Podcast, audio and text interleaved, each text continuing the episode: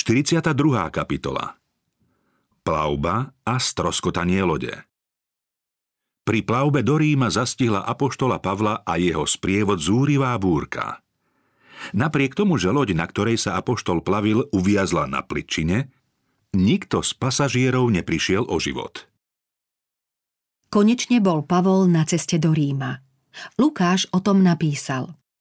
Keď sa rozhodlo, že sa odplavíme do Itálie, odovzdali Pavla a niektorých iných väzňov stotníkovi menom Juliusovi z cisárskej kohorty. Nastúpili sme na Adramitijskú loď, ktorá sa mala plaviť okolo pobrežia Ázie a pohli sme sa. Bol s nami Macedónčan Aristarchus zo Solúna – Cestovať loďou v prvom storočí znamenalo vystavovať sa značným ťažkostiam a nebezpečenstvám. Námorníci sa pri určovaní smeru riadili predovšetkým polohou slnka a hviezd. No keď ich v zamračenom počasí nevideli a všetko naznačovalo blízkosť búrky, majitelia lodí sa neodvažovali vyplávať na šíre more – v istom období roka bola bezpečná plavba takmer nemožná. Apoštol Pavol musel teraz podstúpiť ťažkú skúšku, ktorá bola jeho údelom ako väzňa spútaného počas dlhej a namáhavej plavby do Itálie. Jedna vec mu veľmi zmiernila tvrdosť údelu. Smel s ním cestovať Lukáš a Aristarchus. V liste Kolosanom o Aristarchovi píše ako o svojom spoluväzňovi. Aristarchus bol Pavlovým spoluväzňom z vlastnej vôle preto, aby apoštolovi mohol slúžiť v utrpení. Plavba sa začala priaznivo. Na druhý deň zakotvili v Sidónskom prístave. Tam stotník Julius zaobchádzal s Pavlom ľudsky. A keď sa dozvedel, že v tomto meste sú kresťania, dovolil mu zájsť k priateľom a postarať sa o seba. Apoštol si toto povolenie veľmi vážil, lebo mal chatrné zdravie. Búrka len čo vyplávali zo Sidónu, opačný vietor vychýlil loď z priameho smeru, takže postupovala len pomaly. V Mire, v Lícijskej provincii, stotník vyhľadal veľkú Alexandrijskú loď, ktorá mala plávať k brehom Itálie a hneď dal na ňu previesť svojich väzňov. Ešte stále však vial opačný vietor a loď postupovala len pozvoľna. Lukáš píše Veľa dní sme sa len pomaly plavili a ledva sme sa dostali naproti Knidu, lebo nám prekážal vietor. Preplavili sme sa popod Krétu, popri Salmone, ťažko sme ju oboplávali a došli sme na isté miesto, ktoré sa volá Dobrý prístav. V mieste dobrého prístavu museli nejaký čas zostať a počkať na priaznevý vietor. Rýchlo sa blížila zima.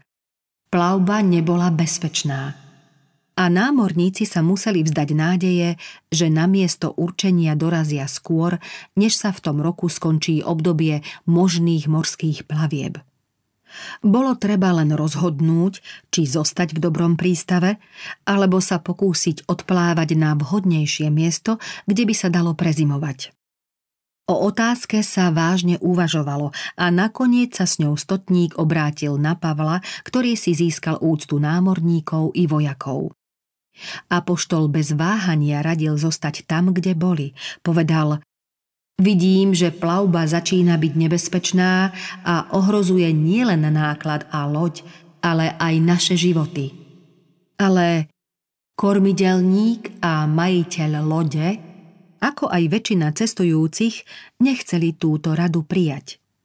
Keďže prístav, v ktorom kotvili, nebol vhodný na prezimovanie, väčšina rozhodla vyplávať odtiaľ a dostať sa podľa možností do kréckého prístavu Feniky, ktorý je obrátený na juhozápad až severozápad a tam zimovať. Stotník sa rozhodol prijať mienku väčšiny, preto keď začal viať južný vietor, vyplávali z miesta dobrého prístavu v nádeji, že čoskoro zakotvia v bezpečnejšom prístave.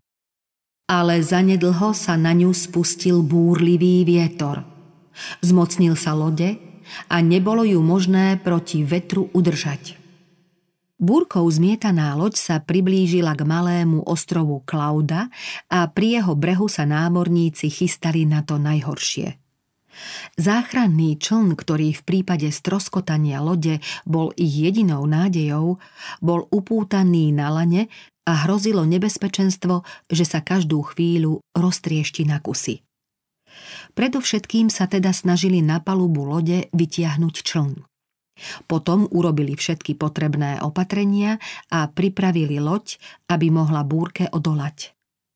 Slabá ochrana, ktorú im tento malý ostrov poskytoval, netrvala dlho a znova boli vystavení prudkým nárazom výchrice.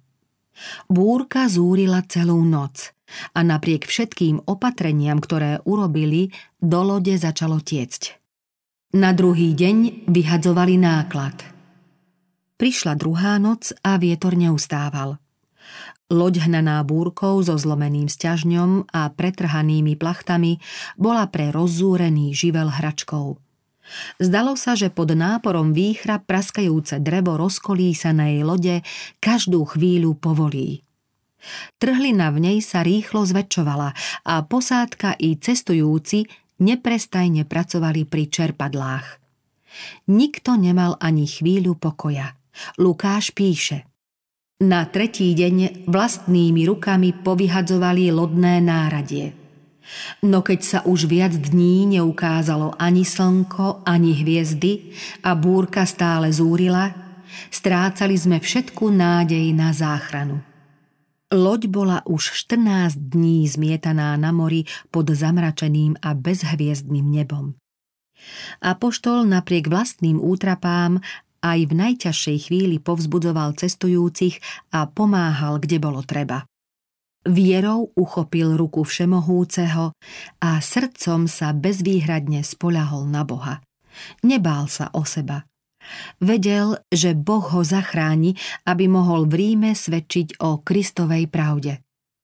Srdce mal plné súcitu s úbohými, poníženými a na smrť nepripravenými hriešnikmi.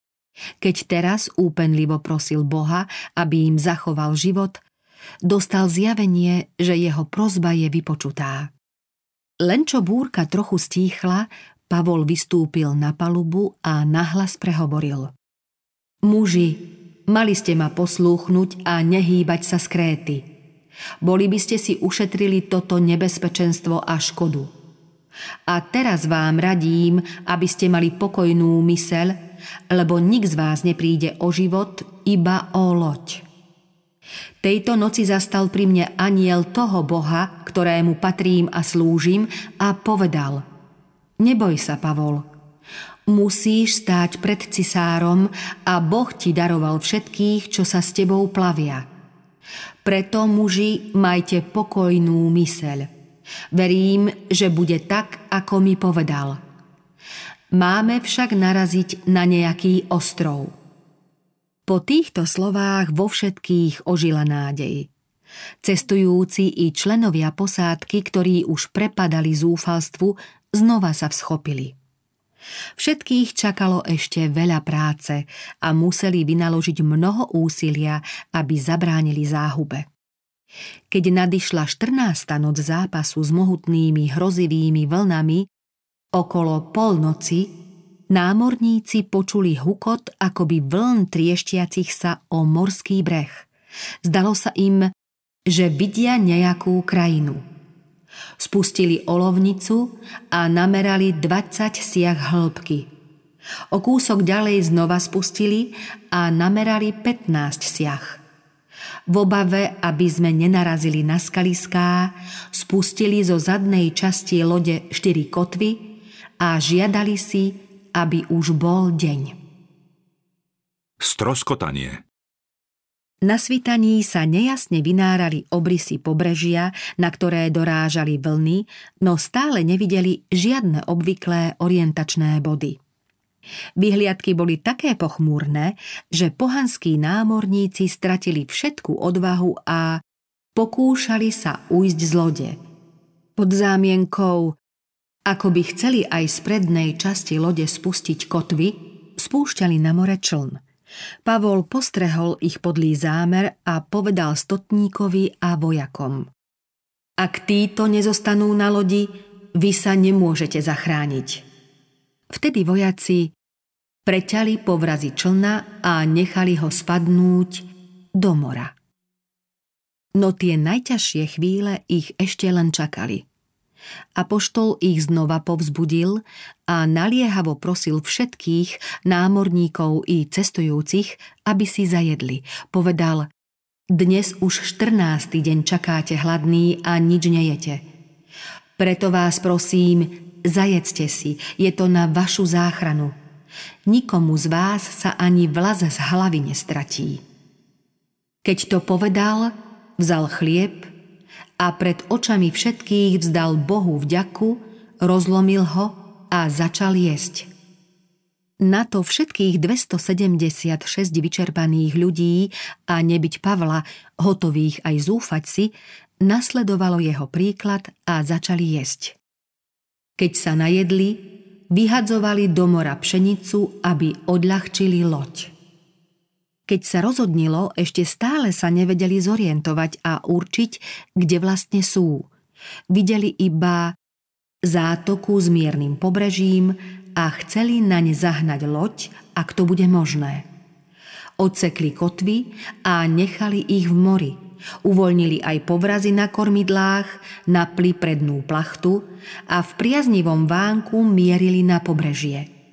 Dostali sa však na plitčinu a narazili – Predok lode sa zaboril a zostal nehybný, no zadná časť sa pod náporom vln rozpadla. Pavlovi a ostatným väzňom hrozilo teraz niečo strašnejšie než stroskotanie lode. Vojaci videli, že ak všetko svoje úsilie a pozornosť sústredia na to, aby sa dostali na pevninu, väzňov neustrážia. Každý mal čo robiť, aby sa sám zachránil – ak by niektorí z väzňov chýbali, stálo by to život tých, ktorí za nich boli zodpovední. Preto vojaci žiadali, aby mohli všetkých väzňov usmrtiť. Rímsky zákon takúto krutosť pripúšťal a zámer by sa aj bezodkladne uskutočnil nebyť toho, ktorému boli všetci rovnako hlboko zaviazaní. Stotník Julius si uvedomoval, že všetkým na lodi život zachránil Pavol. A keďže bol presvedčený, že Boh je s ním, bál sa mu ublížiť. Preto dal rozkaz, aby tí, čo vedia plávať, prví skočili a vyšli na breh, ostatní na doskách alebo na zvyškoch lode. A tak sa všetci dostali na pevninu. Pri ščítaní nechýbal ani jediný. Na Malte Obyvatelia ostrova Malta prijali stroskotancov prívetivo. Lukáš píše Rozložili vatru a všetkých nás prijali, lebo sa blížil dážď a bola zima. Apoštol patril k tým, ktorí dbali o blaho iných. Keď nazbieral hrbu raždia a prikladal na oheň, hodila sa mu na ruku vretenica, ktorá unikala pred horúčavou. Okolo stojacích pochytila hrôza. Keď podľa reťazí videli, že je to väzeň, hovorili si Tento človek je určite vrah, hoci sa zachránil z mora. Pomsta mu nedovolila žiť.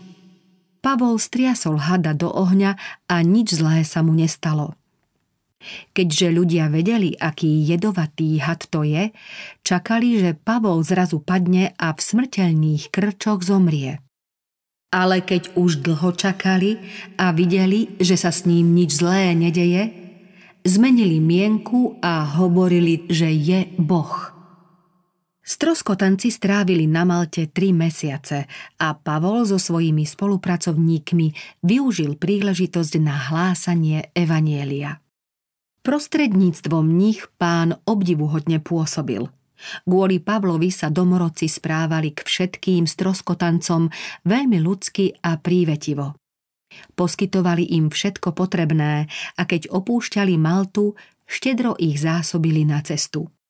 Hlavné udalosti, ktoré sa udiali počas ich pobytu na ostrove, Lukáš opísal stručne takto. V tých miestach mal pozemky náčelník ostrova menom Publius. Ten nás prijal a tri dní sa láskavo o nás staral ako o hostí. Publiov otec práve ležal v horúčke a trápila ho úplavica. Pavol k nemu vošiel, pomodlil sa vložil naň ruky a uzdravil ho. A potom prichádzali aj ostatní chorí z ostrova a uzdravovali sa. Tí si nás veľmi uctili a keď sme odchádzali, dali nám, čo sme potrebovali.